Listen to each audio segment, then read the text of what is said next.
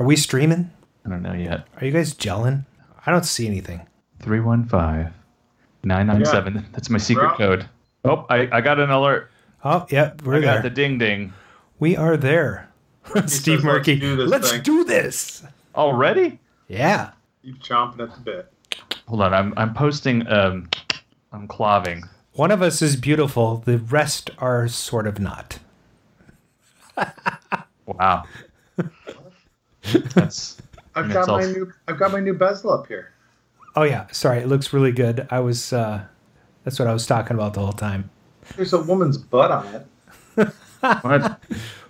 Your new bezel has a woman's butt. What's with you and woman's butts? I, I'm just saying, there's a butt.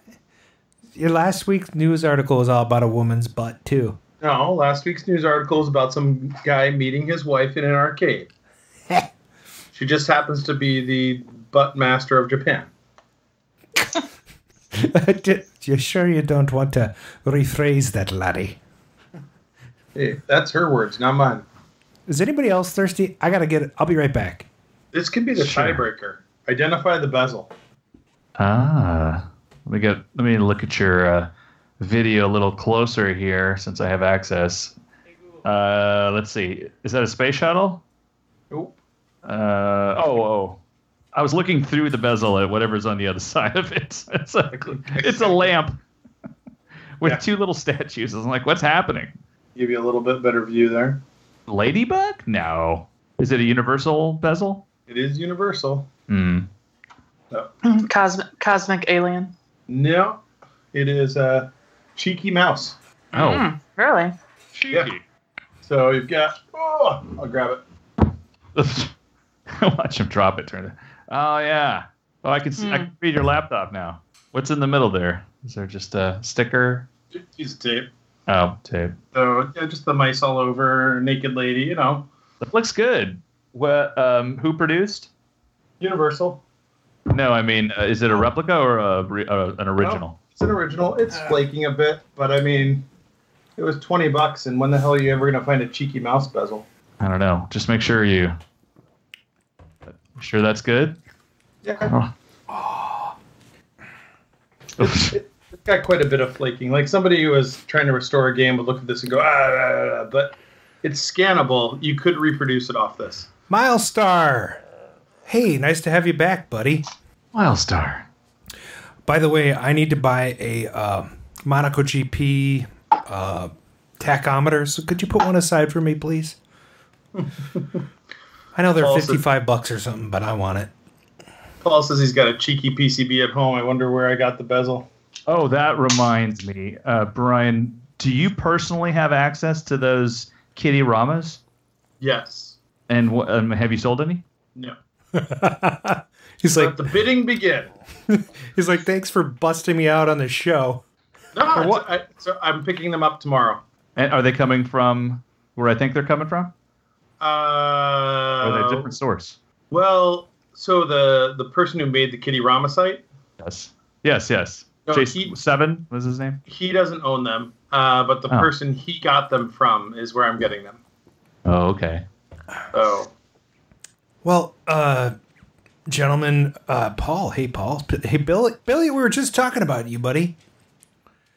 Hey, J- Jen. Billy Seven is in Yeah. here. He's a Mold-A-Rama guy. There he goes. Oh, there you go. Uh, Tell him, hey, it's my puppy. tell him I, I said hi. Hello, puppy. he can hear you. Oh, well, hey, Billy. He was there when um, I picked this up actually at Summit. Yeah. Magical. Yeah. Apparently, they had a Mold-A-Rama thing down at Free Play, Florida. Uh, so Oh my gosh. If, if he doesn't recall, I mean, because so many people came through, I hope he was happy with it. Um, I don't know if he I think at there. the end of the day, they a- were like about, they made about 1,800 in donations, I want to say. Wow. Um, and um, if he doesn't know who I am or if he doesn't remember, I was the one that talking about the coin op warehouse sales of them not too long ago with him. So All right. Nice. Let's roll out the carpet. Get this thing on track. What do you think? Roll up the carpet. All right. Live from KOYR Studios in Minneapolis, Minnesota, this is Arcade Radio. This is gonna be a good one. Happy Thanksgiving, everybody! Intruder alert, intruder alert. Knock, knock, knock,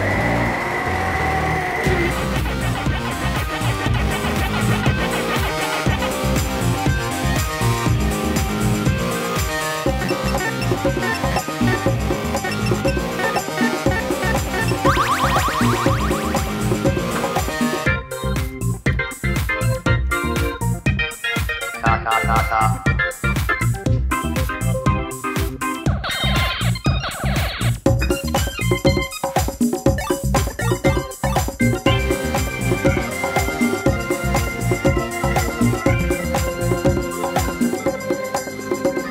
A stimulating opponent. Hello, and welcome to season four, episode four of the Arcade Radio Podcast. Today is Thursday. Happy Thanksgiving, November 28th, 2019, and the time is now approximately 7.23 p.m. Central. Thanks for joining us in the Arcadosphere. This is your host, Adam Thanksgiving Drome. And I'm joined by my co-host Mark Time Runner Shields and Paradise Arcade Shop proprietor and professional three-hour phone misplacer Brian Thurston Howell the Third. And tonight, returning guest who first joined us way back in season one, arcade collector extraordinaire, the knower of the secret hiding places where all the good games are, and arcade aficionado. It's none other than Ms. Jen May. Welcome to the show. Thanks for having us. Yeah. That was anticlimactic. Maybe we should try that again. I still see the stain on my shirt. Wow. Still, I got this Thanksgiving Day stain on my shirt. That's just from Just some take other. it off. This is a different stain. Just take it off. Go ahead, Mark. Take it off. I haven't shaved my chest. I can't. We're gonna have a just throw a little sex into the show right away. We're gonna just take it all off. Take it Let's all. see how many viewers we off, lose. You take yours off, I'll take mine off. All right. Now it's getting interesting. What is she drinking? Because I'll have one. You bring a woman on the show and everything goes to shit. I love it. All right. this mustache must be working. Okay. I do, Where are we? And Jen has the distinction of being the first woman to be on our show. So And the last. No. Yes. And the last after and the tonight. last after tonight, this will be it, everybody. She's bookending it, right? Yeah. boom, boom. this, um, yeah. We're, well, we generally try to run a very sexist show, so I'm sorry you're here. Right. Enough of that. So, uh, what has everybody been working on? Okay, Jen, you're gonna have to you're gonna have to temper your answer here because we, we wanted to talk about a, a little bit about this more in the show. But why don't we start Okay. with uh, what like you're working on in the hobby right now? And Jen, why don't you kick us off? Uh, so right now on my own personal restores, I'm starting on a Roadrunner, um, having Mike Alman out of North Carolina designing some custom artwork that I'm making up for me. So that one's coming out, and then I got um, a Blades of Steel I'm restoring that I took to the show, which anything and everything that could happen to go wrong with it did. So I got to get that one going, and then on top of that, I'm working for John with restoring his games, and then also. I got put in charge with a lot of stuff for free play, which we'll touch on. So Oh, nice. All right, cool. Uh, Mark. All right. So let's see. I've recovered from the Houston Arcade Expo. I um, I got a I picked up a Crystal Castles and I played it actually for the first time in my garage two days ago. And one of the two pokies sounds like it's near death, and so I ordered some FPGA pokies from uh, that place. Um, I can't think of them. Po- but we'll, we'll Pokey plug them later. Pokey One, yes, Okay. yes. Hot Rod is selling. Hot Rod Arcade, that's them. Correct. Chris Royalty. Good times. They're there's Uh, they're as expensive as a new old stock. So but but they're they work so good. I just drop them in, no worries. It's it's good times. Um, what else? My uh, moving games into storage may oh yes, do another. Oh, did I did I just disconnect yeah, that's all right. We're used to it. my back? yeah. Yeah. No. I tou- I touched something I shouldn't have touched it. I, I'm that's- moving my office into my old bedroom, and that's it. Okay, sweet. Uh, Brian. I had to work on stuff. Well, um, let's see. I don't know that I'm working on much, although I did just set up a deal to pick up uh, three Kitty Ramas. So I'm grabbing two with cedar shake roofs and one just kind of without the cedar shake roof, and then a ton of artwork and extra pieces, top signs, all sorts of other stuff for those. So one of the things I'm going to be trying to do is scan all that in. I don't think anybody has all of that artwork scanned because they're not very common. And uh, I'm going to have three. I already have a Kitty Rama, so I'm going to have three Kitty Ramas for sale shortly. Sweet. That sounds great. It should be fun. Let's see. What have I been working on? Oh, it's so exciting. Oh, what what have I what have I Oh, I got a new game. I got a Super Strike Bowling.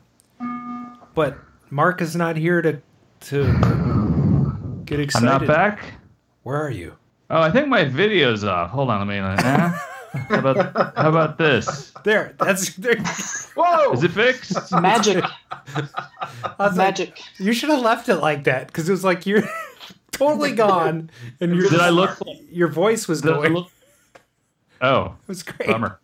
So I got a Super Strike Bowling, and the thing is in mint condition. Although I did find a, a mouse carcass in it. He de- he de- dehydrated. Aw. Like Did- it's like somebody stuck him in a Ronco dehydrator, and he just was perfect. The tail and everything. I posted pictures. One time I found one in the vent above my oven. That was awesome. Oh, gross. Anyway, so I got that. Uh, found two dollars and seventy five cents inside. A couple of uh, air hockey pucks. Uh, uh, I found a. Uh, uh, oh yeah, I found a uh, dry erase marker that still worked, and a tag for uh, dollhouse wallpaper for a dollar seventy nine. I don't. I, how? I I have questions. I have questions. Okay. You, But- you suspected this like sat in a church for a while, didn't you? Well, it wasn't a church. It wasn't a church, and then for the last eight or nine years, it's been in this guy's house. But it's immaculate. I mean, it's Super Strike Bowling, so it's like I mean, it wasn't super popular or anything. It came out in 1990. I think this one was made in '92. So, you know, You should it's maim, cool. you should, Oh, you should name it. and just hold on a sec. I Did you bring one of your balls in? I got something cool. They're in a jar. They're in the other room. yeah. Uh, All right, I made T-shirts. all right. Oh, this is cool. So I made these uh, limited edition Pac-Man Fever, Buckner and Garcia instrumental uh, title strip. I got to so Jen picked up a 45. I wonder where that idea came from. Yeah, Hmm. and uh, and I, and I and I was reminded, hey, I need a title strip. So then I I went and searched and found a colorized version, and then I vectorized it, and I said, well, I should make some T-shirts. So I made a few of those, uh, and I'll send one to you, Jen, if you want one. Oh, thank you. No. Yeah. And I also made these mugs that have the exact same thing on them. So, super exciting. I don't know. They might good make like good what's in the juke prizes. That's true. They make Yeah. So, if anybody was interested in winning one of those, uh, Billy, I'll I'll get one of those to you too. I might have to make a second run of the shirts because they they people like them. I'm, I sent one to Jerry Buckner too. Called him up and he he stole a shirt. So Nice. yeah, yeah. I know what I know what you're thinking, Jen. I need. Where's my ten percent royalties? Oh, man. I well the first you- thing. I, No, I actually, the- I, I actually bought a game a long, long time ago, and th- those strips were in the bottom of that game. And I, I took them out and I, I put them um, on a shelf in storage. And when I was getting stuff ready for free play, I came across them and I was like, "Holy crap! I forgot about these." I posted the picture, and then Jerry was at free play for the all of 45 minutes, which I didn't get to run into him, so I was a little, a little upset. But I'll- that's that's where those came from. Is how ironic how I've got his number. If you want it, you can call him. To give him a piece of your mind. I'm friends with them on Facebook, but I don't know. It's way better to okay. call. Be like, hey, this is Jen. Uh, Yeah. Where were you? you weren't at your table where we had your name on there, you know, like what's you were May- not no we didn't even he, wa- he was uh, there on behalf of walter with the trading card thing so it really Oh. wasn't our deal so Okay. Well, we can't really complain You just have to make make it revolve around him next time, and he'll be like, "I'll do it. I'll do it. I'll do it." Yeah. So yeah. Speaking of that, There's already too much ego there, though, with um, with uh, with with uh, Billy. Um, oh god, so we, you know, we can't have that much ego in one building. oh, that's good times. Nice. Good times. hey, how about some news?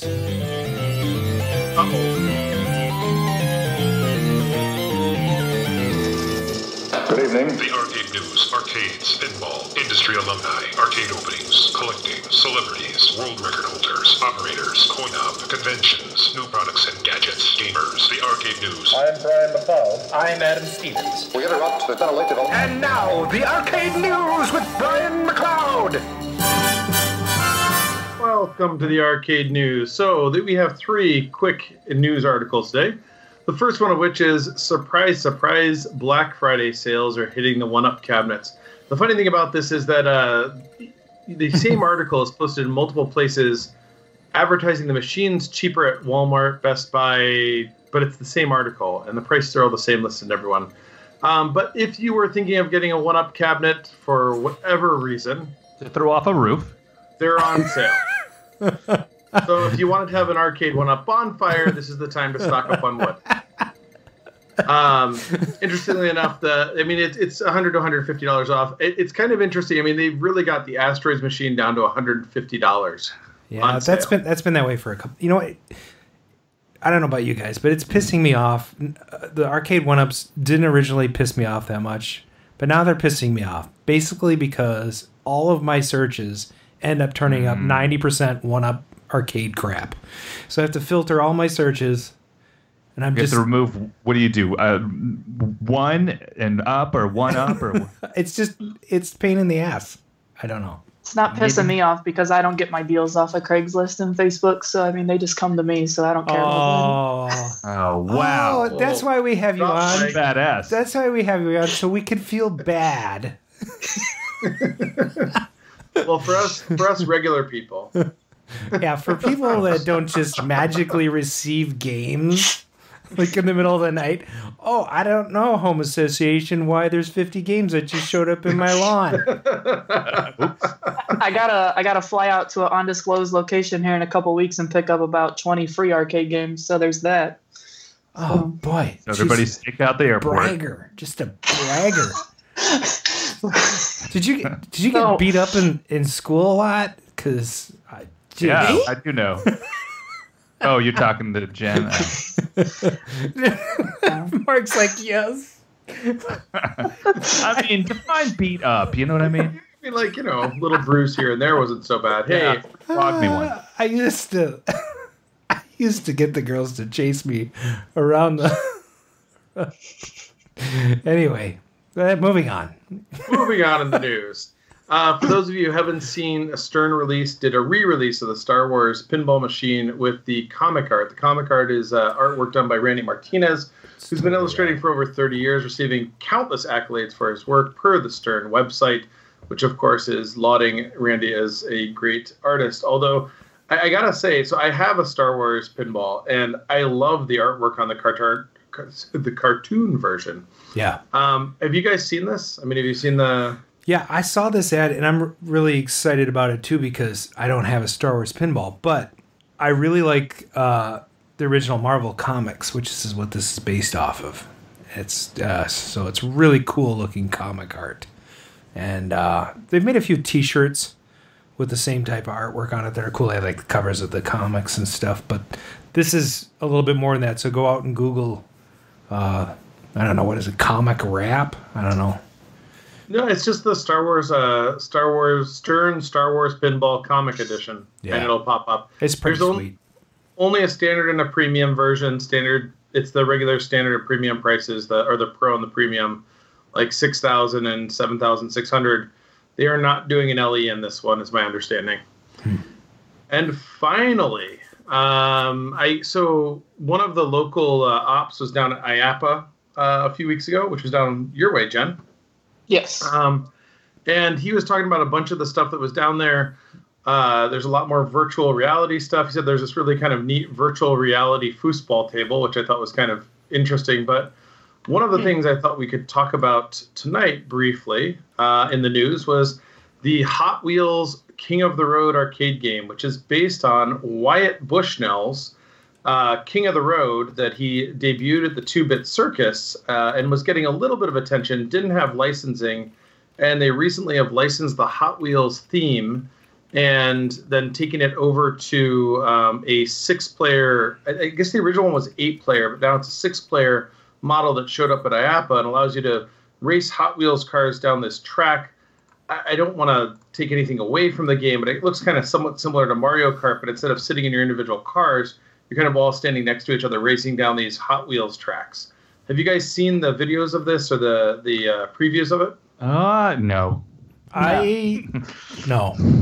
so it's it's kind of interesting. I mean, it's designed as a redemption game, um, but you're going along and it's it's got a number of power ups and other things. It actually looks like a lot of fun. It looks like one of those games that, uh, you know, back to like Sprint Eight or these other games where you kind of have everybody standing there around the machine playing, um, as opposed to the the newer drivers where you're all separated out. So. Um, I, I'm interested to see what they do with it. I'm also, I mean, the funny thing is, I guess it was a minor game, not really getting a ton of attention until Hot Wheels actually jumped on the thing, and now it's got the same title, King of the Road, but it's got this nice Hot Wheels branded logo on the top. So I like. yeah, I'll check it out. I It's feel the pretty cool. need, the need for speed. Okay, Maverick. what is, is your monitor too bright? What's happening over there? I, I ah, just, the LCD. that's the- about- can you can you read the screen off my glasses? Does this mean we're about to eject him? Yes, I can see the porn he's watching also. That tie, what? Hi, boys. Can't quite make it out. You fuckers. Ah, And that is it for the news tonight. all right.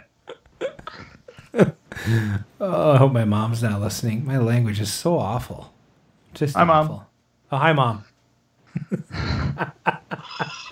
Your mom is in the chat. Oh, that's it for the news? Okay. Back in 82, I used to be able to throw a pigskin a quarter mile. Back, back to the cave with, with Time Runner. Why are things so heavy in the future? Is there a problem with the Earth's gravitational pull? Why, yes, Doc, there is. Back in 82, you could throw a quarter into a coin s- slot, messed up, and play some games. Uh, let's listen in to this recording of a 1980s news segment. This is a different one, mind you, from our previous uh, shows. And uh, we'll play it until uh, either Adam gets bored or it gets boring, whichever happens first. In 1978, a new Japanese machine appeared on American shores. Although it looked innocent enough, this machine turned out to have some unusual powers. It Unusual. kept kids mesmerized for hours, Mesmerized. made teenage boys forget about girls, and even caused business executives to skip the three martini lunch. Bull. I call bull. You can drink three martinis at was once. Space Invaders, Used and it became so popular that it inspired a song, fan clubs, tournaments, and even caused a serious shortage of coins in Japan. Space Invaders prompted a video game revolution in the United States as more than 30 computer and electronics companies started designing new games and competing for our quarters. In 1980, Americans spent $3.3 billion playing video games. That's more money than the total combined budgets for the cities of Chicago, Crazy Boston, Climber. Washington, Dallas, and Cincinnati last year. Who's playing the games? Your well, mom. if you go to any arcade, you're likely to see people of all ages. But game manufacturers tell us that the uh-huh. overwhelming majority, about 85% of all the players, are teenage males. Well, Oh, teenage shocking news. You got some candy? Come on down, Peter Griffin. I can't do it. I don't know where this article is going. I never got past this point either. So Oh, that's good times. times though. I love these videos. We, I'm, we're just gonna put this in the chat so people can watch it if they want to. I did not know there was a Space Invaders song. That must have been not good. Yeah. We'll try to find it. Uh, yeah, let's see if we can find it real quick. I mean, it, it's got to be on YouTube, right? Space Yeah, Invaders somewhere. song. Song. Oh yeah. God. 1980 maybe. I don't know. I mean, Yeah. uh, I- you found it? I, well, here's one that. Oh, here, Player One, Space Invaders, hosting. Uh-huh. No, no, it's not. Uh-huh, Uh, yeah. It would have been like 1979, right? Yeah. Yeah. Uncle right, Vic. Space Invaders, 1970. Okay. okay, let's try this. All right. Here we go. Uh, this guy's queuing up his uh, actual 45 on his Numark turntable, and uh, No way. yeah, and he's dropping the tone arm right now. Let's see Uh-huh. what this thing sounds like. I don't know. I, I don't. I don't remember hearing this. Oh, this guy's slow. Here we go. Uncle Vic. Hi, Uncle Vic. With a teenage boy set. So far, this is a crappy song. Wow.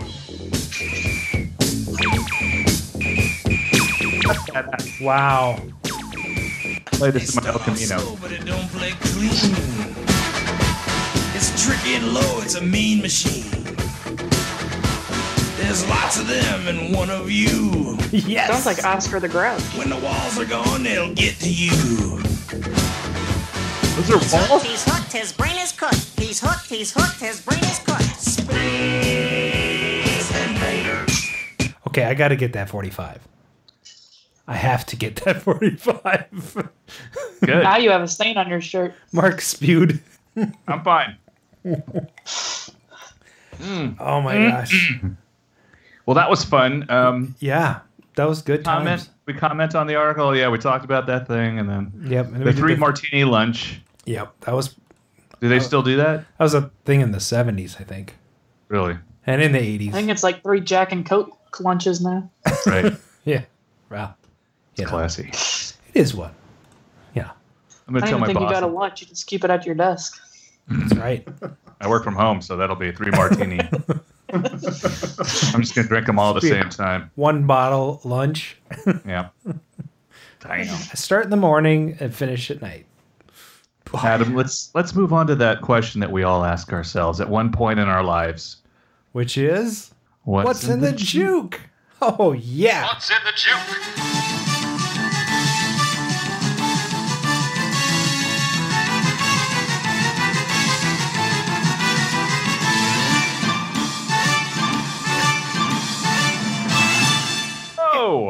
Welcome to What's in the Juke, where we play a tiny little part of a song, and you have to guess the title and the artist. If you're able to guess one of those, you get half a point. Half point. If you're able to guess both, you'll get a full point. Full point. That's correct. And while I'm sitting here, Siri has now been activated and is now typing everything I am saying. Hopefully, it stops soon. Please stop, Siri. she says, I'm not sure I understand. Okay, back to this game we're playing. Ha ha! Adam, could you please cue up the first song? Okay. Begin. What the hell?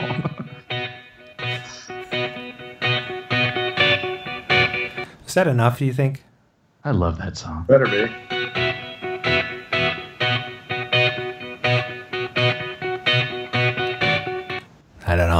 Karate Champ. No, it's not it. Damn, Billy AC/DC Seven pulls it out. about Top Rock. I think we're gonna have to give that to him. Yeah, I Yes. think.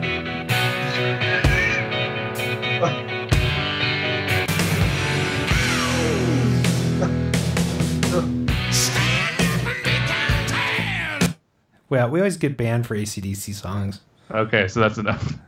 Dang it. Bill, Bill, the funny thing is, Billy writes about Top Rock and then corrected about, which was spelled correct. Emphasis on the about. So Billy, Root root beer's in the fridge.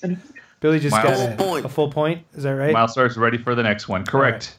All right, here we go. Here's the next track.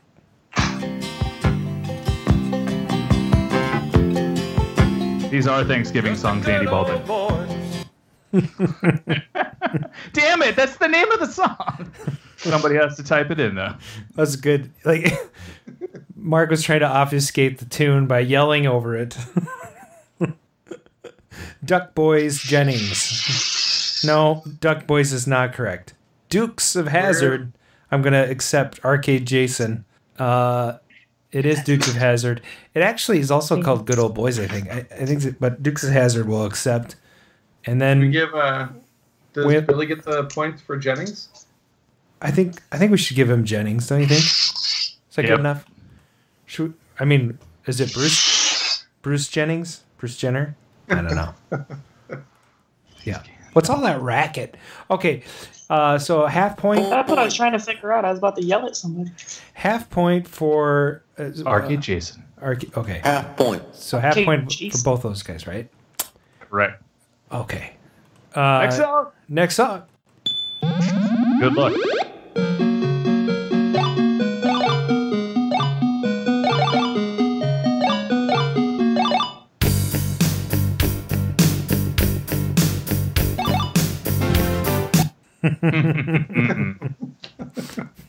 Jen's friend made this song.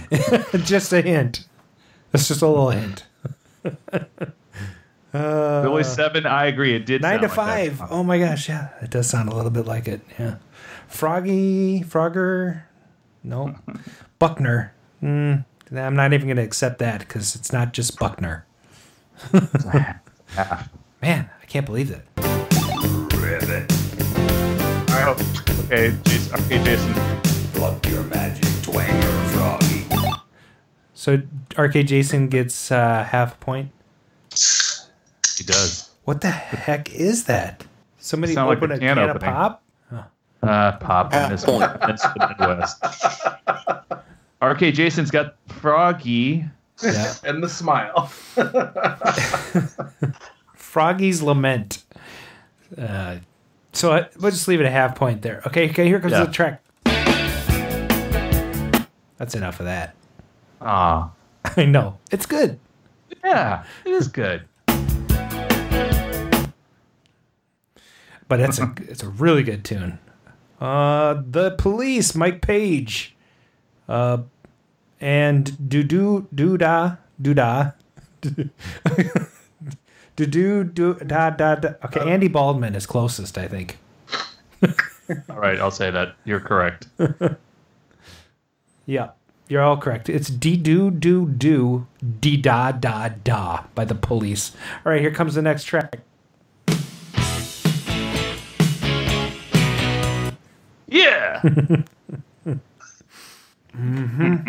Paul, you have to guess a song before you can get a prize.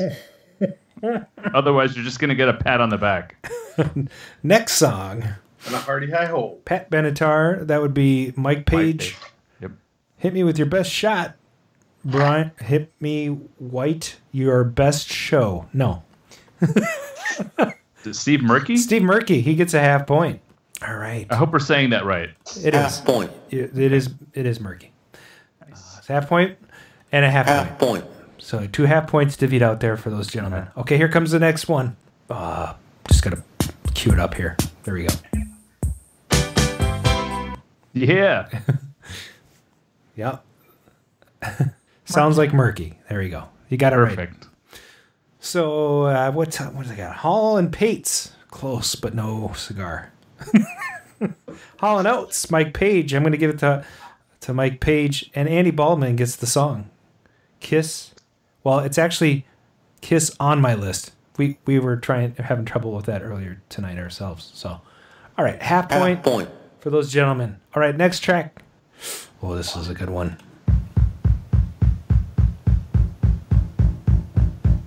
Should we see if they just get it off of that? Yeah, can, yeah. Come on, come on. It's iconic. Yeah. Uh, let's. I'll play that first part again.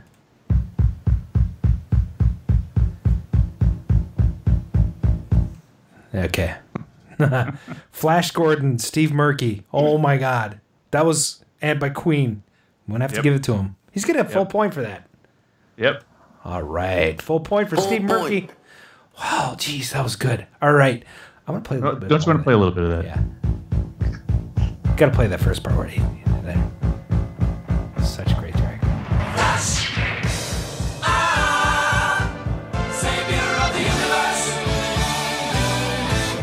On Yes. Apple Music, they actually have um, working versions of the songs played on piano for this album, like Oh, as really? bonus tracks. Yeah. And they also have that song played live at a concert somewhere, I think in Montreal, and it, Oh, it's yeah. pretty interesting them playing it live. Uh, I have that concert on DVD, the Montreal Oh concert. man, so good. Yeah. I'll have to watch that tonight. I haven't seen it in a long time. Okay, here we go. Uh, next track. Oh, Track. do we have, that was a full point for Steve, right? Correct. He is in a three-way tie. We should give him a full point. Full point. There we go. Here We we, go. All right. Oh God, love it. That's all you need. There's nothing more. that was two seconds. Mike Page. Gets Mike the. Page. Brian Jones. Is that right? Yep. Yep. Mike Page and Brian Jones. That was Tom Sawyer by Rush. A Monday warrior, mean, mean stride. Today's Tom Sawyer, mean, mean pride. Full point. All right, here comes the next one. oh, I don't know why. Some of these are just way too iconic. I know it's like two seconds of it. It's safety dance. Baldwin. Andy Baldwin and Men Without Hats. Andy Baldwin. Andy's uh, coming from behind point. with a full point. All right. All right. S S S S A A A A F F F F E E E E. Okay. We have a super tight race here. All right. Here comes uh, the final clip.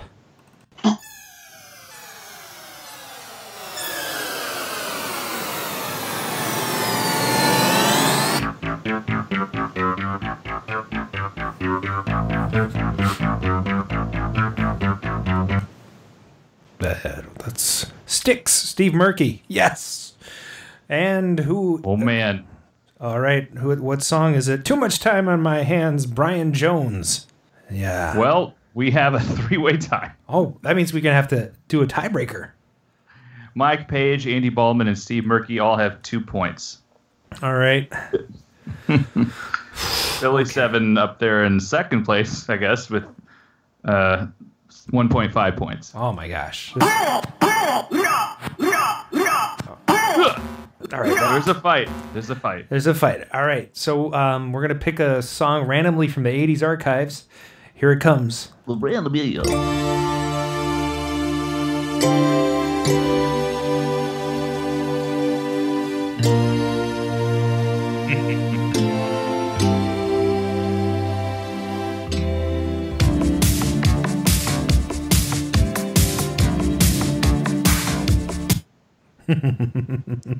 Oh man. That's a deep cut.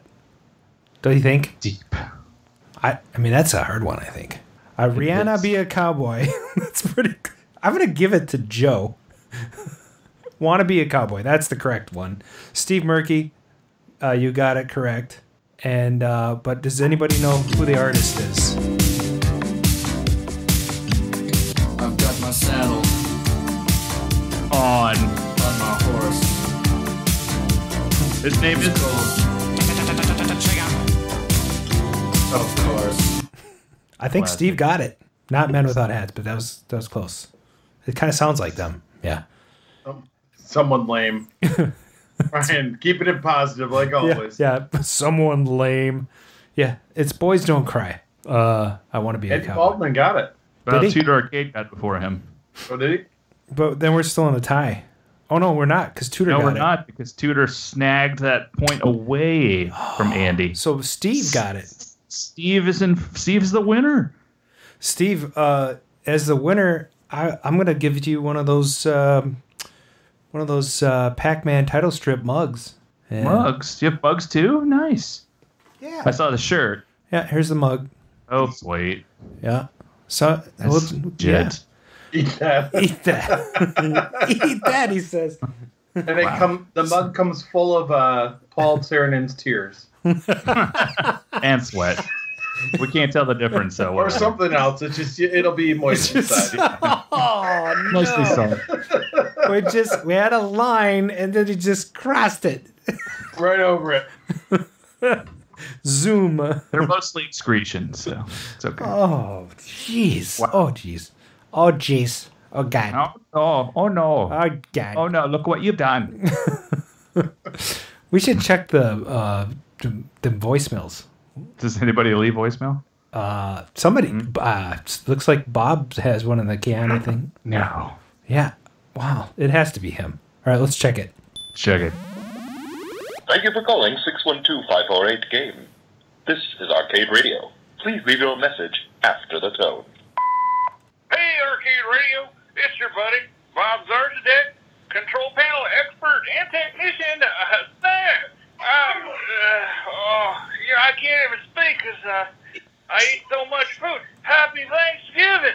How you guys doing? I don't even know how to put words to my lips because the, the food. I'm looking at my stomach's coming out. Oh, man, it's, it's tough times down here. Uh, but you know what? I was able to pardon some uh, turkeys e- earlier, uh, but they were at the grocery store, so it was a little weird. but I did manage to liberate them, and right now we're bowling with them. It's a good time. Good time. So I don't know what else to say here. Y'all, do you even have a guest tonight? What's happening here? Whew. Oh man, I catch my breath. You know what? That's it. This is, this is the end of the phone call. I'm gonna, I'm gonna hang up. All right. All right. North the deck out. Classic. That was good. At frozen turkey bowling, frozen He tur- turkey bowling. He, he pardoned the turkeys Yes, I liberated the- liberated them. from the grocery. I was I was waiting for the going from any to outie. yes. Oh yeah, yeah. Wow.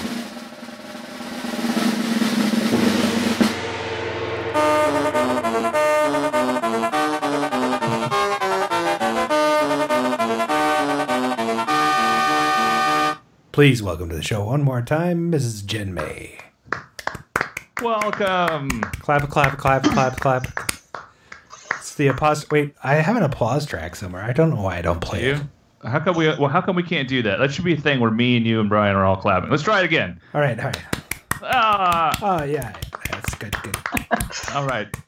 Did that work? Did It just sound like a bunch of guys sounds beating good. off. I'll listen to it on the replay. Okay. We'll edit that first tryout. We'll just go to the second one. Right. I mean, there. I do have I mean, this. We should play that, right? Sure.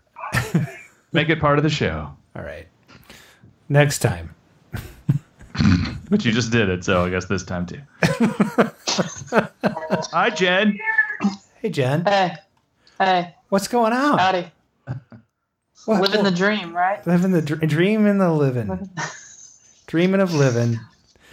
Yeah. So, uh, Free Play Florida. Yeah, that just wrapped up this weekend.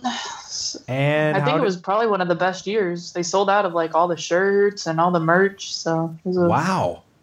really good year for it. You don't really hear that happening at a show where they run out of shirts. Yeah, they ran out of shirts, and then we sold out last year's shirts, and we had a couple of the year 17s which sold out as well. So three years of shirts sold out. Wow. So well, do you know? congratulations Do you know what? The, yeah, exactly. Congratulations, Free Play Florida. Do you know what the uh, attendance was by chance? Hmm. I don't, but if uh, B Jones is still in the comments, he probably does. Okay. You hear that, B Jones? Maybe, Come on, B maybe he can Jones. shed some light on that. B Jones, what was the what was the Share final all numbers of the attendance? Do you guys all have rapper names? Because that would be fun. I, Well, I, I, I'm two and Jen, and then we got B Jones. oh yeah. And then uh, Bill, William Will Stillwell, he goes by Hamster. So uh, Nice. Brian says, It was, It was- pretty good. "Yeah, pretty good." It was, attendance was pretty good. Okay. Yeah. okay, So we'll we're go with finding out that. is There was. Brian. Brian bought all the shirts. Oh. That explains it. Explains a lot now. Yes. Oh, that's good. That's good. Uh, so I, we heard, and uh, you were working on the show this year. Is that correct? Yeah, I mean, I didn't know if I was. I mean, I think I was just thrown into it. Uh, John, John Taylor, Jonathan Taylor down here, he provides a, a 26 foot truckload of about 30 games every year. So I was being working for him. I was in charge of wrapping those up and unloading them. I brought 12 to 15 games myself, and then I helped um, load and unload a lot of other people's at the dock. So I did that on top of. Um, I kind of want. I like kind of doing like um, guest interaction with stuff there. It kind of makes them, you know, feel a little bit more involved with the show rather than just paying and coming in and playing games. So I did a a blindfolded Miss Pac, uh, blindfolded Pac-Man challenge, and I gave away a like a hundred dollar prize package, and that just that came out of my pocket. Like that wasn't affiliated with the show, but I wanted to bring something like that to there. Cool. And I guess it was a pretty good hit to where they gave me an award for it. I don't know if they're just get, doing that to make me feel good and come back, but you know, no. so, uh, so Brandon, Brandon, who puts it on a lot, he did ask me next year to be a main event coordinator and come up with some ideas for more uh, guest um, interaction and stuff like that. So I've actually came up with like about three, uh, three things already, and I'm gonna give away. Uh, I'm giving away an arcade game next year. So Sweet. So uh, you got hired. That's even better than just like volunteer. So you're like, okay, we want you to do this. Well, it's still I don't. It's still free. I mean, we just volunteer to do it, Yeah, but yeah, I got but you- hired as a volunteer. So But yeah. you, you have a, you're, you're now in an official capacity for the. For, well, they take care of the hotel room, so oh, that's nice. yeah. So That's very nice. So uh, tell us about your uh, blindfolded Pac-Man game. What, what was the what was going on with that? Um, so I, I I made a game up specifically for the show. Had some side art done for it. Again, Mike Alman came through. He did amazing on the art and marquees. So basically, one player was blindfolded, and you'll have to go to my my Facebook page or my personal page and check out these these cool ass blindfolds I made for it. And well, they were corny as well, but you had to put that on, and then you had a partner, and they had to tell you to go up, down, left, or right while you're blindfolded. And it's a lot harder than you would think it is because you think, okay, well, if somebody tells me to go right, I'm going to go right. But there's such a delay from when they say it to where you move it. You know, it's it was people were like, "Holy cow, this is hard!" So Yeah, yeah. it became a big hit. You know, I mean, I had like it was up there, excuse me, for four hours, and I think I probably had over 500 people play it and try and try it. So Wow. we gave away some shirts. Um, actually, um, Epic Gameware came through and donated four shirts for me and some car decals and stuff. And then I did like a steakhouse gift card, um, a couple shirts that I had made up, and then um, I had a special light box marquee made that said blindfold challenge winner, and I had all the guest panel people sign it for them, and uh, a couple other things. So it You was, it was a good prize package. You do that next year. You charge a buck per play, and then you give the money to the convention, and the, you could have a bigger prize. So that's I get, that's pretty cool. Maybe we could t- talk about that. But I mean, I know next year, like um, like I said, I am giving away a, a arcade game, so we're, I'm going to try and do like a a spin off because I know we don't want to get in trouble, but I'm going to do a spin off of like a Starcade, Oh like yeah. a little bit different. So the, the but the ga- but the prize is going to be an arcade game that I'm going to donate. So That'd be fun. Some of the arcade but no, so next guys. year I do have another Pac-Man challenge, but I can't give it away yet. But it is going to be a Pac-Man challenge. It's not going to be blindfolded, but we have some things in the works that we're going to do something, something crazy to make it make it challenging. So That's cool. it'll be. uh, so, cool. uh, Mark, doesn't the arcade hangouts uh, do that kind of stuff at Grinkers? They have their own kind of Yeah, they called not another tournament tournament. That's right. Yeah. where they uh, basically try they try to pair up people. So one person's blindfolded playing Frogger, and then you have a person next to them telling what the guy that's got control of the joystick is supposed to do. Uh, other things that have been done are uh, pinball, where one person has control of a flipper, and then another person has control of a flipper. I did that. That's Did so you? hard. It's super fun though. Yeah, and then I think we did Robotron, where Robotron. one person was uh, sort of moving and the other one was shooting, and I came in second place on that. That was pretty awesome. I think it'd be fun to also like flip the monitor on Frogger. Do like upside down Frogger, where you're coming I down. agree. I, I thought that I, That would I like I would like that flipping all of the games that way. That would be awesome. Yeah, leave the controls Weird. the same way so that you have to think about it. But Right, reverse. Upside down. Yeah, yeah. I could, and Steve Murky could have like his own upside down section at 2D Con. We could do like a a bunch of pro, you know contests like that. Well, we were talking about like I said, like for my Pac-Man thing, I was going to call it the mirrored pack and do left is right, right is left, up is down. You know, like that. Switch the wires on the joystick. But Brian's like, well, you know, we can make a randomizer and hook that into the joystick, and we push a button, and it just makes the controls do whatever they want to do when they want. so it's gonna Oh become a little. God. Oh, that'd be I was like. Brian, I can switch wires, and Brian's like, well, I could build an app, so we'll see what we come up with. We have a year, so it'll, So we actually nonetheless, have it that. should be interesting. We actually have that joystick. That- We, Yeah. we Oh, have yeah? a joystick in the store that allows you to switch directions, up, down, left, right. It allows you to change the sensitivities. It allows you to change how, like, you can go to just diagonals, just cardinals, all sorts of stuff. Can you do it on the With the fly? push a button that randomizes. You can. It would be easy to do. You can actually have it hooked up to a computer and like completely mess with the person while they're playing. That'd Yeah, that's something you that we're thinking about maybe Yep. maybe doing. So we'll, we'll powwow with that. So. Paradise Definitely. Arcade. Dot com. Not not if Brian's involved though. I can't do that. Ah. Oh, Hey, Jones, you're kicked to the curb.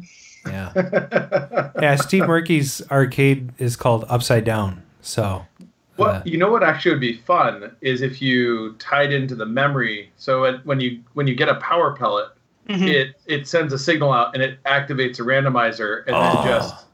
So every time you get a power pellet, it changes the setup. well, now you gave it away. Then I just people will just play until they they don't, you know. Well, right, but you're trying to get rid of the ghost. I mean, like think about it. You're sitting there. I mean, you get that power pellet, and all of a sudden your whole joystick control changes. Yeah. The ideas are flowing. The ideas are flowing. Yeah. it's- it's- That could be fun. So, uh, tell us about the guests that were at Free Play. so this year we had um, the guy that played Eddie Munster um, and the Munsters. Uh, we had Johnny Cage guy. I don't Oh, know. cool. Warren Davis, creator of uh, Q*bert. Jeff Lee, creator Q*bert. Angry video game nerd. Tony Temple. Um, major or Tony Temple holds the record in uh, Missile Command.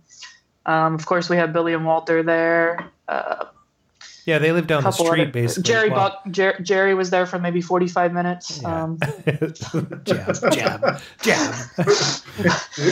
but uh, I'm gonna have him on but like, no, it was next episode. Maybe he had diarrhea or something. Pacina was there. Brian Yeah. Jones trying to say Daniel Pacina was there. That's who it was. Yeah, yeah, yeah, yeah, yeah. yeah. And um, uh, we had the Mold-A-Rama guy. I mean, he has a celebrity in his own because of how iconic that is for everybody, and I think that was a really big hit. Um, Now that that wasn't so yeah, so that wasn't our Dave Billy Seven. He, he wasn't down there with his Mold-A-Rama, was he? Or was it a different guy? uh, Brian's gonna have to answer that again. Um, Oh, they're coming there was for two you. of them. They're coming Yeah, for you. Look The at house, the Home house Association. saw the games out in the yard. Oh, yeah. all right. So I saw a picture of you with Walter Day, and you guys were uh, on the hallway, just collapsed, and Walter was preaching, yeah, so I was preaching so the tired. stories I of. was just sitting out in the hall, and then Tony Temple comes and sits down, and then Walter comes and sits down, and then here comes Billy, and they'll just join me in this little circle, and Walter just starts telling stories about twin galaxies, and you know, and the chain of effects that the distributors had with the manufacturers, which had on the arcade games, and why how arcades started closing because of the chain, the chain reaction on people not getting paid and stuff. So the, it was interesting to hear his take on on the industry back in the 80s. And, Yeah. Um, yeah, he's so told that story on cool. our show, first season, same season as that you were on, I think. Uh, Yeah. but it, he's he's a fascinating person. Any particular stories stick out? And uh, he basically like he just likes to listen when there's others you know involved with the thing. He really likes to take on and listen. This you know. Yeah. You can really tell him paying attention stuff. He doesn't really like take the spotlight when unless Billy's around. But so if there's other people, like he he really sits back and wants to wants to learn about other people. So like um I don't know. I mean, I guess it's kind of a big deal to some. I don't know me. I just eh. yeah. him and Tony are writing up a. Uh, I guess I get a trading card this year, so I don't know. Oh, I guess I'll be featured on a trading card. So for in Sweet. 2020, Nice. I like it. that's cool. so yeah, but uh, speaking of Tony and Walter and stuff, it was just uh, we had Scott Scott Swayze. He wasn't really a guest there, but he was in attendance. Jonathan had him down. Um, and then we had Jeff and Warren. So I, I mean, I just threw out a, I just threw out a message to everybody. I said, hey, let's go to dinner, you know. So I load them all up in the truck and we head on down to the Mexican restaurant. And I mean, I'm just sitting there and it's just like, all right, you know, we got Tony Temple, world record holder. We've got Warren and Jeff, creators of Q*bert. We've got Scott, the genius that's putting in the FPGA boards. We got Jonathan Taylor, like backing all these arcade greats. And then there's me, like, and then you know, I mean, I just all I do is pull games out of dusty old barns and stuff. But just to be sitting in that great a presence in a one room, you know. And then Warren Davis gets up and he starts doing magic tricks for the whole table and like the whole crowd. And I mean, it's just like, and Tony Temple is just like, you know, and it's just some of the craziest things. It's just it's just Tony- surreal for me to just actually be involved with the greats like that. So it was it's, it was I was taken back. Yeah. Tony was on our show too. Uh, we had to have him on it on a Sunday morning or something because he lives in the Yeah. UK. It was funny because Yeah. we, we we went live. It was just me and Mark. Was this last year? I'm looking over I at you like so. you're there. It feels like. Sorry, I accidentally touched the joust too, and it started the game, so I'm muting. Oh, okay.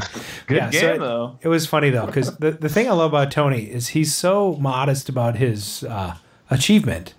Uh, Yes. but uh, and which game does he have the r- world record on? I can't Missile command. Missile Command. Yes. Yeah. Uh, and and so he's modest about his achievement, but the thing I find fascinating is that he's just a really well spoken and well written guy. So if you read his arcade blogger stuff, His blogs, yeah. just so full of good good stories. So And Adam, It's- you know, you know who Warren Davis? What game he created? Your favorite? uh Exterminator. No. Yeah, I remember because a couple weeks ago I, I I berated it, and then I and then he, I said apologies to Warren, and then he responded back and said, "Yeah, that game's a piece of crap." I I agree. I made a lot of mistakes with that game. I'll share them with you sometime. yeah, Tony.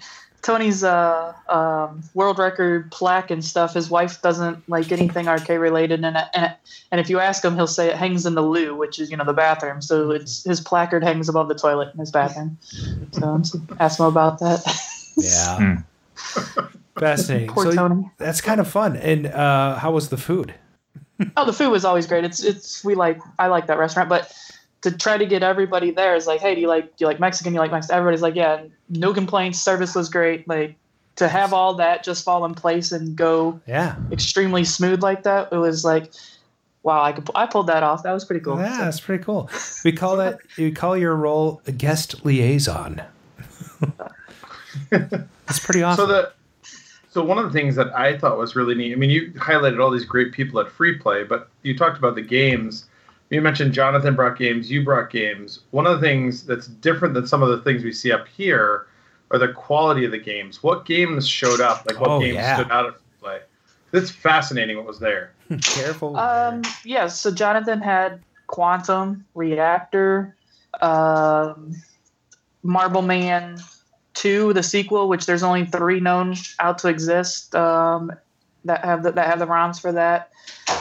Um, I mean, I brought a Blades of Steel, which it was in the shittiest cabinet ever. Ooh, crappiest, crappiest cabinet ever. Bloop, bloop, bloop. Beat me up. Oh. No, crappiest. we don't beep this crappy show. We don't bleep this show. We Oh, gave okay. up on bleeping a long time ago. I, but I mean, it's it's just one of those games you don't see a lot, and like it's an underrated game. But when people play it, they love it. Um, next year, um, so every year we try to do a unveiling of a cool game. So we had the Aztarac, we had you know the games in the past. So uh, we couldn't get it done in time. Brian, Brian, you know, we had so much going on. I got sick for 15 days. We just kind of fell short of the mark. But we are going to make a big hoopla about it next year, and we are going to. Um, the game of the year for next year is going to be Cosmic Chasm so that'll be cool. But so I mean, a lot of the games are restored. Uh, Free Play goes out of their way. They give out awards for best rehabs of pinball, best rehabs of arcades, prizes for all the game bringers, just incentives to bring games because that's it's a lot of work. It's a lot of work to yeah, move all amen. those games and bring. all Actually, I think that'd be really great for maybe one of our local conventions to pay attention to. Maybe hand out some awards for some games, make people feel good about bringing them.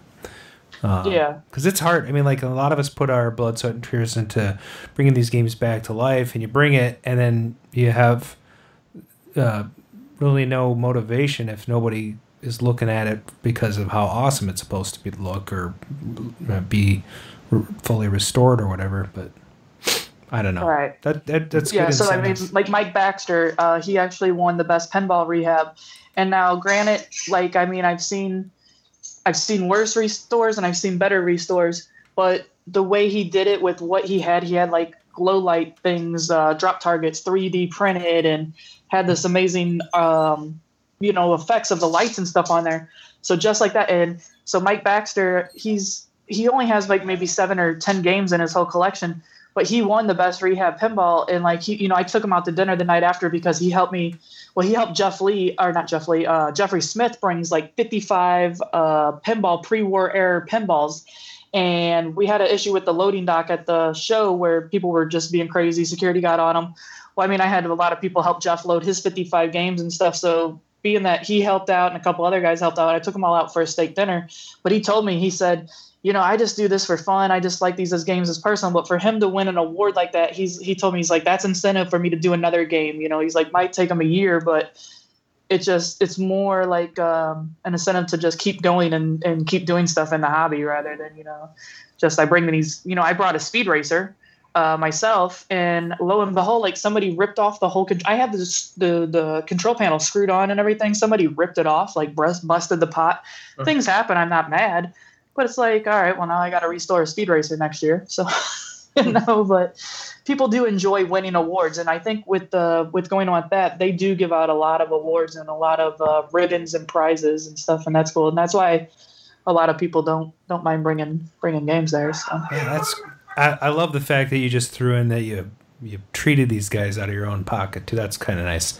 Pay attention, people. This woman's being nice to people. Okay. Well, Brian Brian Jones actually commented too that it's really important to make sure everyone knows just, how much you appreciate their efforts. And I mean, if you I mean, if you haven't had a chance to go to free play, they really do an amazing show, and it feels like something special is going on there. And it's people like Jen and Brian and Jonathan, and I mean, all the people they bring in and get involved that that really make it an environment where the games are special, the people that are having fun, the guests are engaged, they're walking around. It really is the format is phenomenal. Yeah. So to touch on that real quick, uh, Adam Earhart from Pennsylvania or up north, I don't know exactly where he's from. Please forgive me, but he goes to Replay FX, you know, and I've been up there, and my God, it was one of the first or few shows that I've been up to up north, and it's huge, and I loved it. But the thing is, it's almost so big you get lost and you feel distance. Like, okay, there's a hundred, like I don't know how many. There's more games than I've ever seen in a place, but you know, Fred puts that on or whatever, and it's a great selection of games. It's a great this. But at the end of the day, you're just like, okay, there's all these games to play and stuff. And Adam came down and he goes, I've been to a lot of shows and Free Play Florida just was it was on a different level to where it was so much personal. Like, you know, you can interact with a special guest. You could do this and it's a you know, we have a good layout. It's not like a bad you're not on top of each other. We have the console section and a whole bunch of other stuff. And he just says it just felt so much more of a relaxed, fun environment as some of the bigger shows, you know, the bigger that the ones that outdo it. So he said that he's definitely getting a crew and coming down next year for it too. So and that's part of the danger with these shows, right? I I think it's great. You have this sort of intimate. Uh, you're at a, a, level now at the convention where you have this intimate, intimate interaction. Intimate, and yeah. yeah. Right. So people are like loving the space. They love the the the crowd size right now, and then they all want to bring their friends, and so that's right. good because it's good for the convention. But then it's also the convention has to be careful not to lose that uh, with you know their corporate overlords and people that come in and uh, and, and and if you build a bigger place for people to come, you better make it feel like home. So I mean, like the place that you're in right now, what's it? A hotel? Yeah, it's a convention hall inside a hotel. It's, yeah, so that's great because you're in one place, right? So the hotel's sold out or or near selling out. You've got a lot of the room block, uh, you know, accounted for. So, uh, yeah. but it's still a relatively small con. It sounds like it's not like three thousand people. Or, uh, something like that. Yeah, yeah. When we do on Saturday nights, there's the after party, which is a separate ticket on its own. Sure. So I mean, and then on Sunday, you know, so like Friday night, you know, it's it's it's a smaller crowd. Saturday, it's it's it's massively crazy, and then Sunday, you know, it's more like family time or whatever. Yeah. So you can do the whole weekend thing or or certain days. So it's just that you can pick and choose like. Do you want a lot of interaction or do you want more gameplay kind of thing? So yeah, well, it sounds like an awesome con. I want to go. I, I, Brian, I love Brian is and Brian's saying more than that. It's really? it, he says same size as Southern Fried. It's an impressively uh, attended show. Well, and, how, many, how many games the are there? Is, though, how many games but, total? Does anybody know? Um, I think there was something like 250 arcades and 200ish pinballs or something, something around those lines. So let's just say 600 total. That's awesome. Yeah. Plus, we have the console section, and yep. then the panel section. Then we have the main stage section, and Um, then Brian had the Gorfin Tron tournament section, and then the, he built that big old um, Recognizer. recognizer. Recognizer, yeah, 18 foot tall recognizer. That thing is awesome. Oh, I want that so bad. Can I? Uh, we have a video of us destroying it. Oh no, I feel sick. I feel sick inside. I would have given good money for that thing. Br- Brian can build you another one in three days. It's okay. oh, so cool. Yeah, one of our listeners, Steve Murky, was saying it sounds like what uh, one of our uh, Wisconsin cons used to be like in when it was over in the Sheraton. Now it's real big. It's a lot different. Well, I think I think one of the things that's different, and this is hard to understand when you're not there. I mean, you hear about like the recognizer and other things that like the crew really creates a theme or a group of themes and builds to that. So MGC kind of relies on the community showing up and bringing games or bringing pinballs. They don't create like here's the theme we're going to build to. And that's one of the neat things about free play is he really creates this environment and then like they come up with this idea of here's the environment we want to create and then things are built and structured to create that environment and the environment isn't just one tron con, you know competition there's like the guests are fitting a theme the tron environment fitting a theme and like it's an overall kind of story when you go there so you feel like this it's it feels like it's meant to be put together the way it's meant to be put together not just okay we got this guest this guest this guest we're gonna throw a panel together like somebody thought about what's the order who's there what are they talking about what game are we presenting it's it's Yeah. really in depth And Tony Temple does a great job. He's more in charge of the panel rooms and getting the guests. So he did like a, a arcade game show, and then I was on a panel with them with Arcade Raiders. Then we had the Angry Video Game Nerd, and then uh, we had the um, the Pitfall, the Activision guys there. So and then Nathan Barnett, Okay. split personality Keith guy. So we had a lot more other personalities, YouTube stars and other and you know, so it's not just it's not just arcade as well. I mean, like it says, it goes on to console games and YouTube things and it there's something for everyone there. It's not just Speaking of something you know, for everyone there, I have one listener that's not in the chat that I know is listening and loves the angry video game nerd. What does he do at the con? Uh, so he he has a table and a, he does a, he has a table and he'll do sign and autographs and he has merchandise and stuff like that. So then he gets his own panel. So this year in his panel, um, he kind of did a live version of what he does on YouTube, where he does his movie reviews and his game reviews and stuff like that. And he Ah. had guests come up and interact with him with it. so it was kind of like an impromptu live show. And then he also does like a, a Q&A and um, he does he puts stuff together just for the show. So he gives the guest I mean and his panel room, I think those panel rooms seat about 150ish or whatever and he'll have standing people standing in his in his panel room for for Wow. the attendance that he gets there. Wow. So he's Yeah, he's one of the early YouTubers. Uh, yeah. Yeah. so, uh, okay, uh, Mark, I haven't heard from you in a while. It's him. He's snoring. He's muted.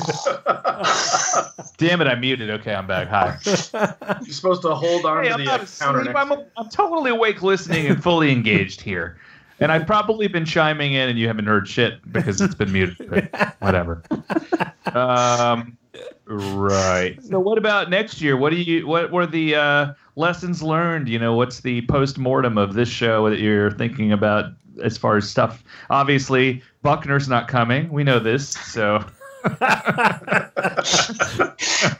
We're gonna have him on in two will weeks. We're gonna have him on in two weeks. This is gonna be good. Jen will call in.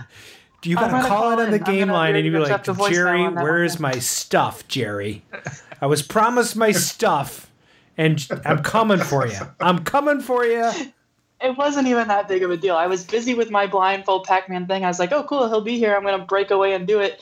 And I go over there, and he's like, "Just gone." It was it was probably I don't know. It was it's So whatever. This- I'm not back to Mark's question. What is what's happening next year? Uh, so next year I've got you know I've got I'm gonna try to do that game show thing and all that. Um, I don't know what our theme will be. That's a B Jones question. I don't think I don't every guest every guest that we had this year actually has asked to be asked to come back. That's cool. There was not one unhappy person. You Hmm. know, they were all felt well taken care of. I mean, we've had the Tron people in the past. Um, for the I, I'm terrible with names. And then we have Brian Collins in the past. Uh, Bruce, I guess Bruce is the Tron guy. Brian Collins was there in the past. Um, Warren's been there the past two years because people just really like him. They want him to come back. So, but at the same time, we have to keep it fresh. So, you know, they they put on a lot of meetings throughout the year. So we are going to get together. That's why I was asking you earlier on on that contact information because I Yeah, think yeah. that would be really something to Uh, uh, was to George bring in. So. George Gomez was he there? Uh, Tron, uh, Stern head of Stern. Anyway, George Gomez, uh, NBA fast break designer, yeah. Anyway, spy hunter. uh, Jurassic Park. Anyway, uh, so okay, let's let's shift gears. We'll get away from free play. How's that? Paul's got a Alright. question in the chat. Oh, Paul's got a question in the chat. Go ahead. Good shifting gears question. Okay. Out of nowhere, what's the best find you've ever had in a raid, Jen? Oh, that's what I was going to say. Let's shift to I know what Oh, it is. let's see. Gen It's Central. got to be the computer space. Oh, come on. Uh, that wasn't really a raid. That was just like a St. Louis deal. That was just a a one time th- like that was just a game that he had with pinballs and You, you I talked paid about fifty the, bucks for it. Yeah, yeah. You've, you've had Oh, that for a yeah. while, right? Um, but no, like in a, no in a true raid fashion. Um, sh- yeah, she's fine. Sorry, my mom. My, yeah, she's fine. Hi, I'm Mom. Going about my dog. Hi, Mom. Um, yeah, everybody's saying hi, mom. Um, quietly. Sorry. Uh, God damn it. Um, the best I, so really the best one i would say would be the georgia deal where we did a 40 game buyout mark story in georgia hooked me and john up with the information uh, we got 40 games out of there we got a lasso i mean the claim to fame is the cosmic chasm out of that one um, i mean we brian jones got the lasso i mean there was tron satan's hollows the computer space was one of a st louis deal um, i actually have a missile command cockpit I bought in St. Louis. I paid fifty dollars for, and the elevator broke down, and we couldn't get the game out of the basement. So I have I have a missile command cockpit that I paid fifty bucks for that's stuck in stuck in the warehouse somewhere. It's in an Um, elevator still? It's stuck in an elevator shaft in St. Louis with no electric going to it. So Awesome. yeah. That sounds fun. Let's Um, let's get a generator and like go on a journey. I mean, I, I had I had a hammer in my hand, and my friend is pulling me away from it. I'm like, I'm gonna bust it up and carry it up the stairs, and he was like, Nah, we gotta go. and so, um, Wow. Hmm. So what's that address? I'll just for you know, Right. yeah, for fun. Try Brian to- Brian's Tell me PMing me. He's like, We're getting that cockpit. We can't get that cockpit. It's it's stuck. It's stuck for life. There's two cars stuck in the basement. Um, but yeah, computer space, cosmic chasm. Uh, I got a couple. I, somewhere in the South Carolina area, there is five Star Wars cockpits. I got to go back for eventually. I'm just waiting, waiting for that. Five. Um, Wow. Five. There's five of them in one building in South Carolina that I can uh, I can find that I can one. go hit. Is, if you five, are those the Five, yeah. are, are those the RAM controls ones that never showed up? Oh, oh, Oh gosh. Yeah, I don't Wow. know. I, don't, I mean, the only reason they're still sitting there is because um, one, I just haven't had the time, and two, the guy loves sit down cockpit racers, and they're like in the middle of the building of like an, behind another 300 sit down cockpits, and I'm just like, that's gonna have to wait. So, Mm. but they're they're there in South Carolina. How Does he many? have any Omega Race cockpits he needs backdrops for? let's go to get a good look at that backdrop. That Just looks pitch- really let's, let's zoom in. on John that. Taylor needs one of those. That's beautiful. John John Taylor ordered six of these, so he is completely set up. I don't know if you can see it. Oh I'll- my god. That I'm thing falling. is amazing. I'll I'll grab the UV light before the end of the show. All right. Maybe in the outro I'll I don't it. know if you really needed it. This looks great. Uh, so, cock, speaking of cockpit machines, Jen, how many cockpit machines do you own? I just own um, an environmental radar scope. That's one, and then I own I own an Omega Race one. I got it for free years ago. Um, I don't have it no more. Well, I can I, I have it, but it's I mean I can get it back anytime. So I just have I just have the one the the environmental radar scope. I just they're too big. Yeah. John, oh, I have a, I do have a pole position cockpit. I'm joking. I have one of those too. Sometimes I forget what I own. I have one of those. Yeah. oh, Mark. You know, you know, there's a problem when you're like, oh shoot, yeah, there was that cockpit that I. Where is I, that? I have a Monaco GP.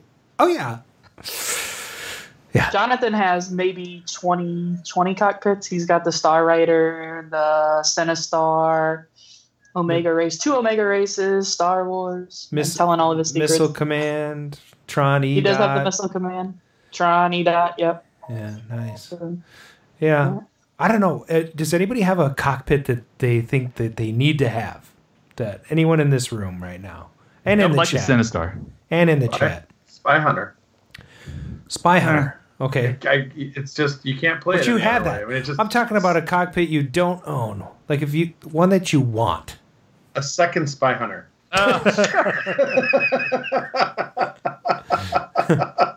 Jen, what about you? Got a cockpit one that you want?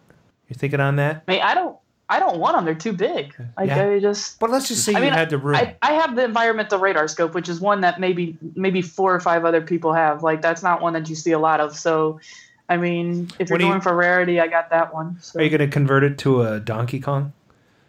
it was it was converted when we got it. It was in a roller skate rink in um, Illinois, and we paid like seventy five bucks for it. And that's going to be if I can get the last piece before free play next year. Tony's writing up a whole thing.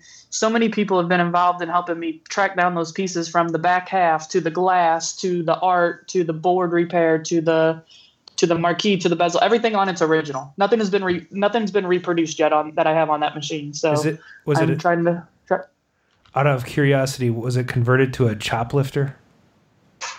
uh, no, it was a converted to uh, Excitebike. Oh, Excitebike. Oh, oh, that's kind of interesting. Actually, Excitebike environmental cabinet. Cockpit. It'd be kind of fun. Like Oh. you could put the paperboy handlebars on there. It's like a duck hunt cockpit. Yeah, that'd be cool. So what are you missing still on that? Uh, the glass. The glass. That's the last piece I need. The the back because it's like it's like a weird shaped glass. Right. I will have that reproduced if it comes down to it Whoa. until I can find an original. But So i- in the chat, we've got uh, Paul Saranen says he wants a Sega 360, the R360, which is that uh, it looks kind of like an afterburner, but it does a full 360 degree flip and turn and everything. I think you had to sign a waiver when you played that game. It only had like two games or three games uh, that you could play in it. One was an afterburner type game, super fun. Uh, then you had uh, Star Trek Captain's Chair by the Davilope. I've got one of those in storage right now. Environmental Um, Discs of Tron, Milestar says. Uh, Red Baron, Steve Murky says, which awesome. Red Baron has the full uh, flight stick Point. in it. It's pretty full point. Yes, there's a full flight stick in it, so that's kind of fun. Uh, what else is in there? I saw one other one. Jason. Is, John uh, has a uh, tail gunner too cockpit. Oh, Jason's sweet. coming to get his out of our warehouse hopefully soon. Uh, Arcade Jason has a tail gunner too. He's putting together. Nice. Oh, it's in your warehouse. Yeah. Oh, Oh, what? Can I go over there? I need to No. go to your warehouse. Uh, yes, uh, can I have the keys? I just want to go in there and see what's Just in there. uh, an inspection. Yeah, I just want a little inspection. Yeah, Yeah, see, yeah. I gotta get in there. Oh, we don't want to get into that again. Oh no, that's we're over. Okay, so uh, Mark, uh, Dream Cockpit Machine. Dream cockpit. I think it is Sinistar. Oh, okay, cool. That would be awesome. But I would like definitely want, you know, booming audio. I don't, I don't know what it's like. I've, I don't think I've ever seen one in real life. So Tony I mean- Swan has too. does he? Well, Yeah. let, let me know if he needs. Because his boy Austin has, I think he has one of the records on that game, and plus he has the record on. Um, I don't. He has. He holds the record on two games, and I think one of them Sinistar. Mad Planets. Mad Planets is the other one. Tony Tony Swan's son Austin has those two records. So. But the Sinistar cockpit has like a lot of uh, vacuum molded things that are on the front of it. They get damaged, but uh, it's really Yeah. cool. Like they went and did some strange stuff for that cabinet. Looks like Versus- a semi truck. It's pretty cool. Exactly, and I think all around it, it's pretty cool. Versus some games where they sort of have like a part that they figure, oh, we're gonna stick this against the back, like the pole position cockpit, for instance. Yep. But Right. Yeah, I, I have three that I want. I want a Yeah, pole okay. position, I want a Tron E dot, and I want a missile command. Oh. Those are the three. So would you call a Tron E dot a, a, a cockpit though? Uh, well, it's an environmental I cabinet. guess you, get kind of lean inside on it. There's like a little stoop for your butt. You get Hmm. inside Yeah, it. that counts. Yeah, Right. Yeah. it was cool. The There's sound was cool. You just, I don't know. I would call I this a cockpit. There was a Sinistar sitting up here in one of the operators' warehouse at Summit forever. Right. That they had dropped off the back of a truck, and it was cracked in half, like on the top. I mean, it just sat there. Uh, I think they sold it for like a thousand dollars six months ago. Wow. My uh, my pole position cockpit rolled out of the back of my trailer at a four way intersection in Tennessee from the Oh. trailer. Oh, So that was that was fun. I had to stop traffic and load up a cockpit back in there really quick. That was good times. I mean, I wonder if anyone caught it on like their camera. Like, yeah, right. Oh my God! There's a pole position. It's in the middle of the road. Check YouTube. Arcade So- game mix. So, Jen, what is the kind of craziest, I guess, accident story or whatever? Like you just said, cockpit rolling out into an intersection from your trailer. I mean, what is the over the top? I can't believe this happened while we were grabbing games. Well, that elevator Um, story's pretty good. Yeah. yeah, it's, it's like a tie. It's a two way tie. So like, um, I was in a raid in North Carolina, and there was a building that had a zookeeper and a couple other elaborate rare games, and I was going after it, but the the building had so much water damage, the the floor gave out, and I fell through the floor into a cellar. Um, three feet down, and it was like on some Silence of the Lamb shit, and I was just laying there, like I thought I was nobody, you know, I'm in the middle of a field, nobody knows where I'm at. Um, I, you know, I hit a rib. It took everything I had to be able to climb out of that, out of that hole and um, continue on with the raid. And then um, the other one was like a bar that I was cleaning out up in uh, Brooksville, Florida. And um, Jeff, he was helping me and he was moving a safe and he got it like three feet up the, the ramp and it fell off the hand truck and it fell on my foot from three feet in the air, about a 600 pound safe. And, um, you know, I just go to the bar and just do shots afterwards to, to ease the pain on it. Um, I unload the whole 26 foot truck the next day. I wait three more days. I go to urgent care. They x ray it. They tell me it's not broken. And I go to the doctor like a week after that. And they tell me it's shattered in seven places. So I, uh, I was, I unload, you know, I walked on a broken foot, shattered in seven places. So, so after that, I got a tattoo of uh, Wiley Coyote holding a safe up on my foot. So that's it.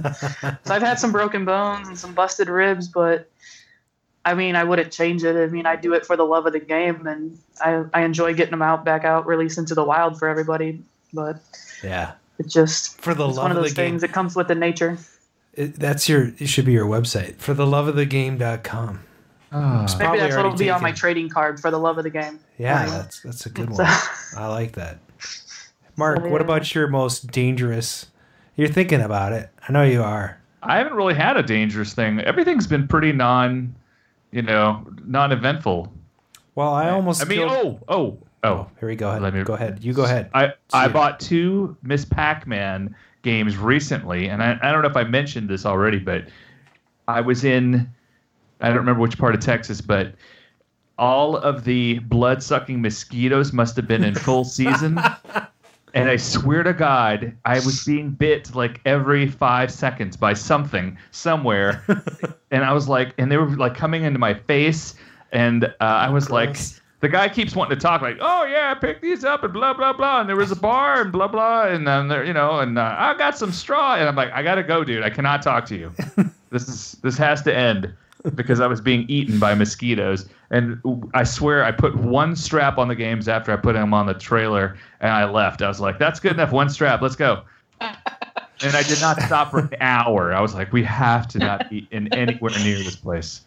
This is the worst. That's a question from. Wait a minute. Okay, so here's mine really quick. Then Brian, you got to do yours. Uh, what's that game? Uh, What's that game? Go ahead, Brian. you do yours. So I was actually clearing stuff out of my dad's basement, and he has a it's kind of a walkout basement with these outdoor stairs, and I was bringing a Z back up these kind of like long stairs with like two foot, you know, it's like up a step, roll two feet, up a stair, and I I slipped, and the Z back just came down on me and pinned me against this concrete staircase. And I'm sitting there. my dad's out of town. Susan doesn't know I'm cleaning out the basement nobody's in my dad's neighborhood and i'm underneath the z-back between like a house and a fence trying to figure out how to get this thing off of me without like rolling it yeah but I was willing to roll it but there was nowhere to roll it to. it was it was just a disaster and those things are freaking heavy hmm. I mean, All I while don't you were if getting know- ate by mosquitoes, right? Well, I actually didn't have any mosquitoes coming after me on that one, but it was. I mean, you're literally sitting there like, okay, if I roll this into the house, I've got like is a foot. Minnesota. And like, nope, it's not going that way. It's not going that way. And it's like, you know, so do I slide it down my body? Because I could not get up. I was pinned. It had a 27 inch monitor in it. That's sitting right on my chest. It was a good. It was an interesting day. Wow. So mine was a stun runner, and I didn't know how to take it apart because they come they come apart into two pieces pretty easily. There's like a few bolts inside, and the whole top comes off, and the monitor's gone. And then, anyway, we try to get into my house, uh, two of us, and um, I did I didn't almost die. I just I just dropped the game, and it slid down and almost killed my friend. So Okay, was he on the bottom? yeah, he was on the bottom. Oh yeah. See, Yeah. I've had that happen with But- uh, the Star Wars, but Yeah, then it got wedged in the doorway, saved his life. So yeah. sorry, sorry, buddy, Eric. Uh, sorry. Good work, Eric. Yeah. So um, a question in the chat uh, from Billy Seven. Question for Jen. For Jen, what was the how, and at what age did you go? What is the how? No, he says when when and what age did you go from player to collector? Oh. and what was your first game? That was a, that was Oh. a totally different question. Um, it was it was weird actually. I think I was like let's see, my son was like three, so I was like twenty one, I guess. And um, I didn't. I really. I mean, I enjoyed games. My mom would take me to the bowling alley, and uh, there was a Bubbles, a Miss Pac Man, and a Capcom bowling at the bowling alley, and those were really the first three games I had an experience with. And so at about 21, um, I had a puppy, I had a dog that had a litter of puppies, and I had my uh, husband advertise at work, you know, buy these damn dogs. We don't need these puppies. And this one guy wanted one, and he said, I don't have any money, but I can trade you an arcade game. And so my husband comes home and he's like, I know you're going to say no, but hey, this guy has a Frogger cocktail table. Would you trade him for a puppy? And I'm like, hell yeah, I love arcade games. So he came over, he showed me all about it, he showed me how to work on it, and I actually went to school for electronic engineering, and, and so I had a little bit of background on on that there. So um, so we get the game, and then he's like, yeah, there's auctions and stuff uh, around, you know, maybe 30 minutes from where I was living. He's like, I'll take you guys to one, and there was one like two weeks later. So the next two games was a Miss Pac-Man and then a Captain America and the Avengers. So we went from Frogger, Pac-Man, Captain America, and then from there, like this was before Facebook. I mean, this is when so I mean that's like 20, 20 something years ago at this point now. I don't know. I'm not good at math. That might be 18. so, um, so my son's 19, 18, 16 years ago, 17 years ago now. Um, so you know, it was more like Yahoo classifieds then, and then in the paper classified So there was nothing like you couldn't go on marketplace and all that. So we found a lady not too far from us, and the next ones we bought was the Evel Knievel pinball. Um, a uh, Centipede Cabaret, and the lady she had a New York, New York, Gottlieb's New York, New York, Oh, and every great game, that I bought from her was a hundred bucks, right? And at the time, we just don't have a lot of room. We're just getting into this. I don't know a lot, but I know enough. And I ended up fixing it for her. And I was like, here, you know, I, I fixed it for her. And and to this day, that haunts me that I could have could have owned a hundred dollar New York, New York. And Ah. But it all started with the Frogger cocktail table, fif- you know, 17 years ago is how I got into this craziness. I love that. And I, I love never- that. and that was the song, one of the songs in the in the show tonight, Froggy's Lament. oh, Kismet. I've actually one of the one of the first games I ever played at Chuck E. Cheese was a uh, Frogger, and it was uh, halfway between Chuck E. Cheese and Widgets, which was a teen nightclub that they tacked on to Chuck E. Cheese. And uh, so I thought it was pretty cool that you could play a game where you could actually set your drink on it. I just love that. Yeah. So I still love that. I have like, how many cocktail machines do you have? Me? Yeah, you. Um, I got the frog. I have the Frogger cocktail. Sweet. Uh, I've got four or five Pac-Man cocktails that were about the multicade because you know why not. Um, oh. I think, I, well, I know, but they all came in in various states of disarray and brokenness. They weren't ever really any good. Um, so I got, I just, that's all I got. I think. Um, oh, um, no, that's it. Yeah. So the Frogger cocktail and four or five Pac-Man cocktails in in my kitchen right now, actually, Sweet. all stacked on top of each other. Have you thought about putting a bit kit in all any of those? Uh, no. Do you know what the bit kit is? I do, but I have not. I, I think BitKit doesn't. Isn't there a Nibbler version of the BitKit? Nibbler and uh, Yep, it's in there. yeah. Yeah, Nibble, Act- it has about 32 games, and it has and funny. it supports the entire Pac-Man suite. Today, Thanksgiving, uh, actually, Crafty Mech announced four new games being released today. Oh, Do you want to hear what they are? yes, They are Crush Roller. awesome. Yep. Uh, Triple Punch, which kind of looks like an Amidar. Okay, Eek. Eek, that's fun. And The End. The end. Oh yes, that game's hard. It does seem to be. Uh, yeah, I- I think I've seen that in like a proto prototype type co- I tournament. think Brian has a the end somewhere. Does he? Yeah, but the Huh. BitKit does support all the Pac-Mans. FYI. Yeah, basically every one. Yep. Including one that shall not be named that has legs. So, uh, Anybody has a mousetrap? That's the last game I'm on my list is to own. Is I had one. I had a mousetrap and I sold it for seventy five bucks when nobody wanted a damn mousetrap, Oh. and now these things are going for like twelve hundred bucks. Yep. So if somebody can help me get a mousetrap back, I would uh, be appreciative. Yeah. I just picked one up. Mark has one. I Yep. have one. One of these kids is doing their own thing. Hey, no, I got one too. I know, but Jen doesn't have one. Yeah, Jen has one. Well, if you can get me a Crystal's Castle, I can trade it for a mousetrap, so it's all the same. Oh, Ah. who's who's willing to give it up for Crystal's Castle? It, it would be the uh, the guy that I sold it to for Oh. seventy five dollars that he'd trade it back to me if I So could he get him a said, Crystal Crystal. "If you could find me a Crystal Castles, I'll give it back to you." That's probably easier to find. Ah, that's good.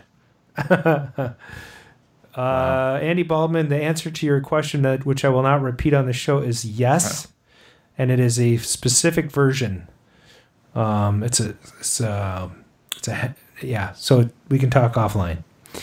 Okay, uh, that's fun for people to guess what's being said on the show when they're just listening later on, which might happen in the near future someday. So, uh, Mark, how many cocktails do you have? Let's see. I have two centipedes, one that I restored, one that's not in too bad shape. I have um, warlords that was so uh, converted. It was like a, a gambling game with a bunch of buttons that had to fill in. Oh yeah, yeah, that's a mess. That's a yeah. mess. Samantha found a Galaga for fifty bucks. And um, you know what? It has the high score saves kit bit kit. I didn't, even, I didn't mean to say bit kit. The high score saves Kit. kit, which sucks actually for Galaga. Oh. It actually errors out. So I need to go get the other guy's high source, the the other kit that somebody makes. Um, I think Arcade Shop has their own. Okay. And then there's one other one, Moon. It's not Moon Cresta, but it's a game like that. And I need to I need to do a cap kit on that. But um, and and they're actually now on each end of our sofa, like they're the end table Oh, on, on each side of the sofa. That's good There's uh, the the Galaga's on one side, and that Moon Cresta game that I can't think of the name of is on the other one. sure, sure. But uh, I, my, my goal though is to get every Atari cocktail that exists, and uh, and then have them all set up to bar bar height. Here's a here's a fun fact for you. Yes. Uh, Asteroids Deluxe does not have a bar height. no. That's correct. So it's just one level, and Yeah, I think I don't think all of them were uh, adjustable to bar height. Oh, that's too bad. Uh, I went to Fast and I got like the sweet, um, you know, brand new uh, bolts that go into adjusting those things. Yeah. So, yeah. uh, and I swear to God, Fastenal has every bolt that you thought Yeah. they didn't. You know, oh, nobody makes this. Oh yeah, they make it. Yep. I just bought a bunch of stuff for them for my Williams stuff because they you know they have all the right sizes, so it's great. Brian, how, uh, how many cocktails do you have? Oh my God, Maybe we should just have you list the five that you are that you remember. you know. Um, okay. I've got Lazarian, Gaplus, Galaga, Galaxian, Miss Pack Pack. Uh, I've got a Deco Burger Time. I've got uh, Warlords, Ah. Thief, Food Fight, uh, Joust, Temp- uh, Tempest, um, Track and Field, Shark. Uh, uh, what is it? Uh, Moonlander. Um, what else is in there? I've got a couple of Space Invaders. I've got um, Any Nintendo? DK Junior. I've Uh-huh. got the um, what's the Nintendo um, Space Invaders? Radarscope? No, no, no. The, Space um, Demon? Yeah, uh, no. Um, why am I? missing- Hellfire. No. I, I, it'll come to me in a little bit. It's got like three different games you can select. Um, then uh, what else do I have? I've got Stratovox. Um, I'm missing a few. What's the round one that's black and white? That's Oh. the Shark. Shark. I've got hot. I've got Hot Rod. Um, trying to think of what's sitting out in the garage right now. I've got. I think. I think I yeah. I have a Centipede. I don't still have the Crystal Castles. I do think I got rid of that. Um, Food Ah. fight. We did say the food fight. Do you have a Berserk or a Frenzy or any of those? I don't actually. Uh, Dave Anderson just sold uh, a uh, Berserk to or Frenzy, the Frenzy or Berserk is one or the other to somebody local here who I'm trying to bug and tell him he should sold an upright. Well, he sold him an upright and a cocktail, and I'm like, you know, you don't need both of them. Both. Right. Brian, the only host on the show that spends over two thousand each episode. so yeah, I did. You know, I haven't actually bought a cocktail in a wh- well. Wait, wait. Uh-huh. all right, let me do mine and let's be done with the cocktails. That was like 25.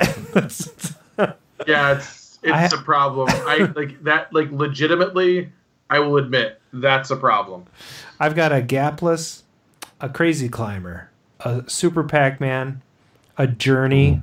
Uh, I've got a another bally that's in pieces that I don't know what it is. I forgot. It's at Brian's shop. and then I've got uh, Warlords, uh, Atari Football, Tapper, Robotron, and I think that's it. Wow. Oh yeah, and Asteroids Deluxe. So Right. and Warlords at Bar Height, which is just awesome. And Brian's Food Fight and Warlords are at Bar Height too. Definitely the way to go with those two. I, you know, the food fight cocktails actually. I mean, the artwork on the upright is awesome, but uh, the cocktail's been a lot of fun. Yeah, it's just great. So that's cool. All right. So we talked about that. All right. Now, next question. Hmm. Next question is, oh, uh, oh, I forgot the Beastie Feastie cocktail. oh, yeah. Oh my God. yes, which is That's actually a weird one. Yeah, that's actually a legit conversion from a Pac-Man, though, right? Isn't it? Yeah, but it's like got all the artwork and all the. I mean, it's Yeah. like a legitimate conversion. There's a couple I'm forgetting. Yeah. Steve Murky says there's only two cocktails worth owning: Warlords and Demolition Derby. That's it. Oh, yeah. But what about track and field? Uh, four player. Oh, that's a good one. That'd be fun. Oh, y- Over at Brian, John's Warehouse, there's a four-player eliminator. That's a good Cocktail? cocktail too. Brian has a uh, Atari baseball. I do have an Atari piece. God. I have to re. oh wait, and I have the slam dunk too. Oh, that's right. That's new. Yeah. Yeah. You've got a few. You could put them. You could have like a giant circle of these things. I'm telling you, he needs to open an arcade and call it the Cocktail Lounge. Just that's it. that's it. Serve craft cocktails on cocktail machines. That would be fuck phenomenal. Freaking phenomenal. Fre- you know, Fre- freaking phenomenal. freaking. That's what I was going to say. Oh, so we have only, only have a couple minutes left. So what I'd like to do is, uh, since this is the Thanksgiving episode, and, and actually the reason I reached out to Jen is because she had something really nice to say uh, about the hobby today, and and uh, and about all the people that are involved in it. So I'd like everybody to just say what they're thankful for, starting with Brian. Oh man, on the spot. Um, you know, I, I, I will say that uh, I think uh, this hobby has really uh, introduced me to a lot of amazing people. And while we're all kind of looking for the same games and we are all seem to be going after some of the same prizes, some of the generosity of uh, people in the community and kind of helping me find some of the things I've always wanted to be able to play, bring into my house, has been fascinating. But even beyond that, uh, I've met some people I truly consider friends, and it's uh, I'm really thankful to have that. Uh, you know, it starts out as a connection about games, but then we you know connect on a lot of different levels, have some conversations, and I've really been able to uh, have some long-lasting friendships to this hobby. So I'm thankful for that. Cool. Mark. Uh, well, let's see. I'm thankful for puppies and Oh, uh, arcade game purists, Yeah. uh, Facebook groups, and trailers and truck breads. Did I say beds? That's what I meant. Breads. Yeah. Yes. You know. Truck bread. It's really Truck- good, truck- especially if you have the the mother loaf. If you, not everybody knows what that is. Anyway, uh, I'm thankful. Oh, my wife's calling. Mute. Um, uh, I mean, my wife. Yeah, sure. I like my wife. Uh, she is nice. You're welcome to Uh, her. I, I'm thankful for Atari System One games that I don't have yet that I want. uh, Williams Rose, which are like you know are here, um, and Adam Bryan and and even you, Jen. I'm thankful for you guys for making this day extra special. Wow. I'm thankful for this show. Thank for you guys being my co-host, and I have fun doing the show. But I also thank you for all the chatters who listen uh, and are faithful to the show and and subscribe to us and all that crap that you're supposed to say. Uh, I I just, um, but I'm more thankful for like uh, the camaraderie. Uh, I love going to the cons. I love talking to people about this stuff, um, and I appreciate all the help that I've gotten through the years from people. The stuff I've learned is so cool. Like I love being able to look at a game and know why it's not working.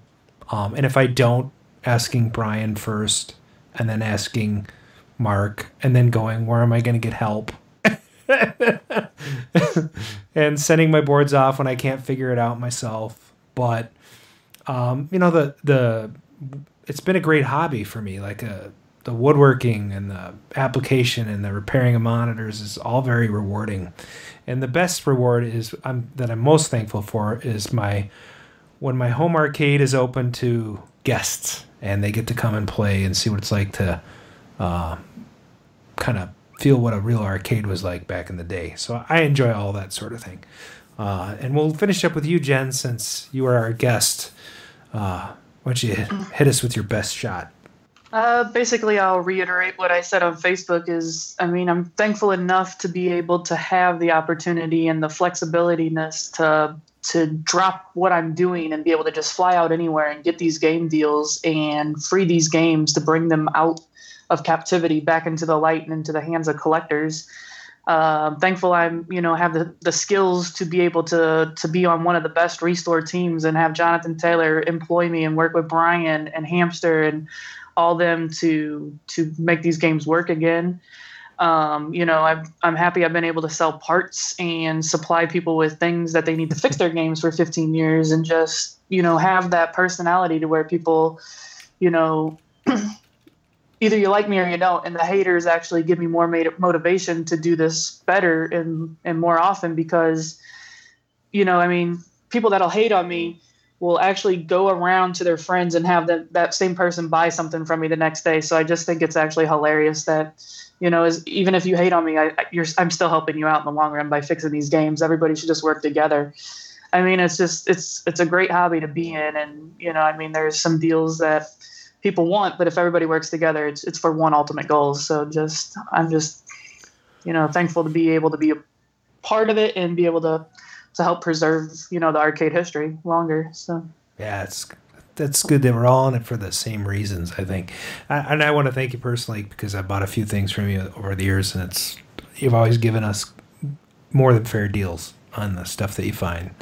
So I try. Appreciate it. I like your ad hoc auctions over the last year too. Those are kind of fun.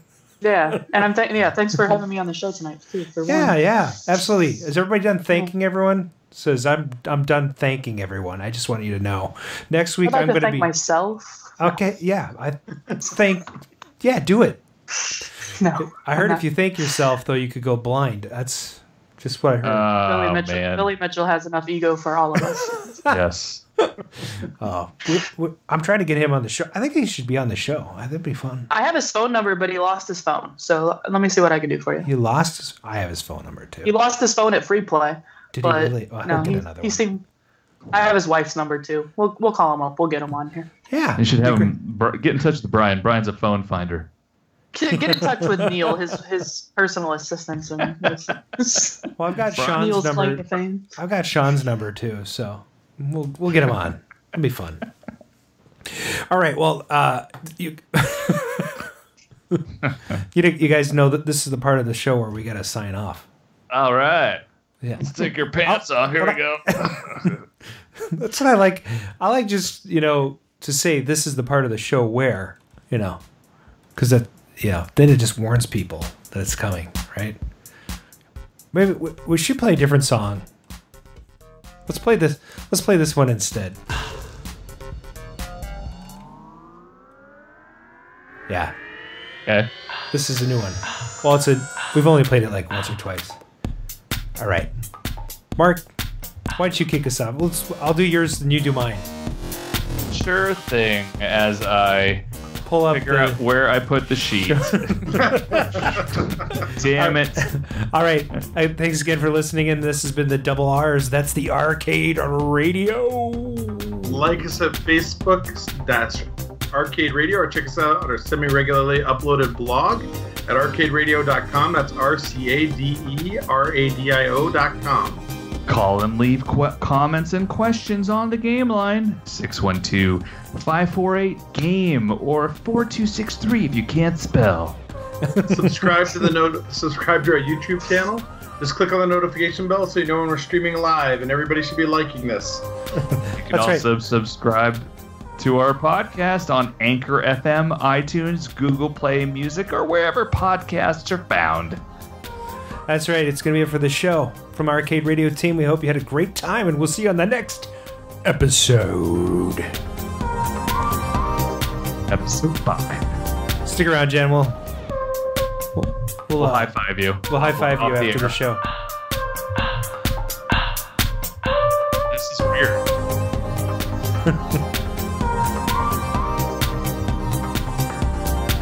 It like Boys Don't Cry weird?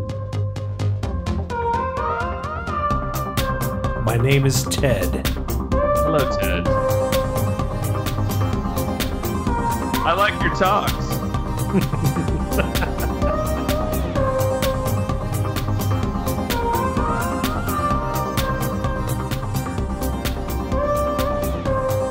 Sounds like the end of a training video.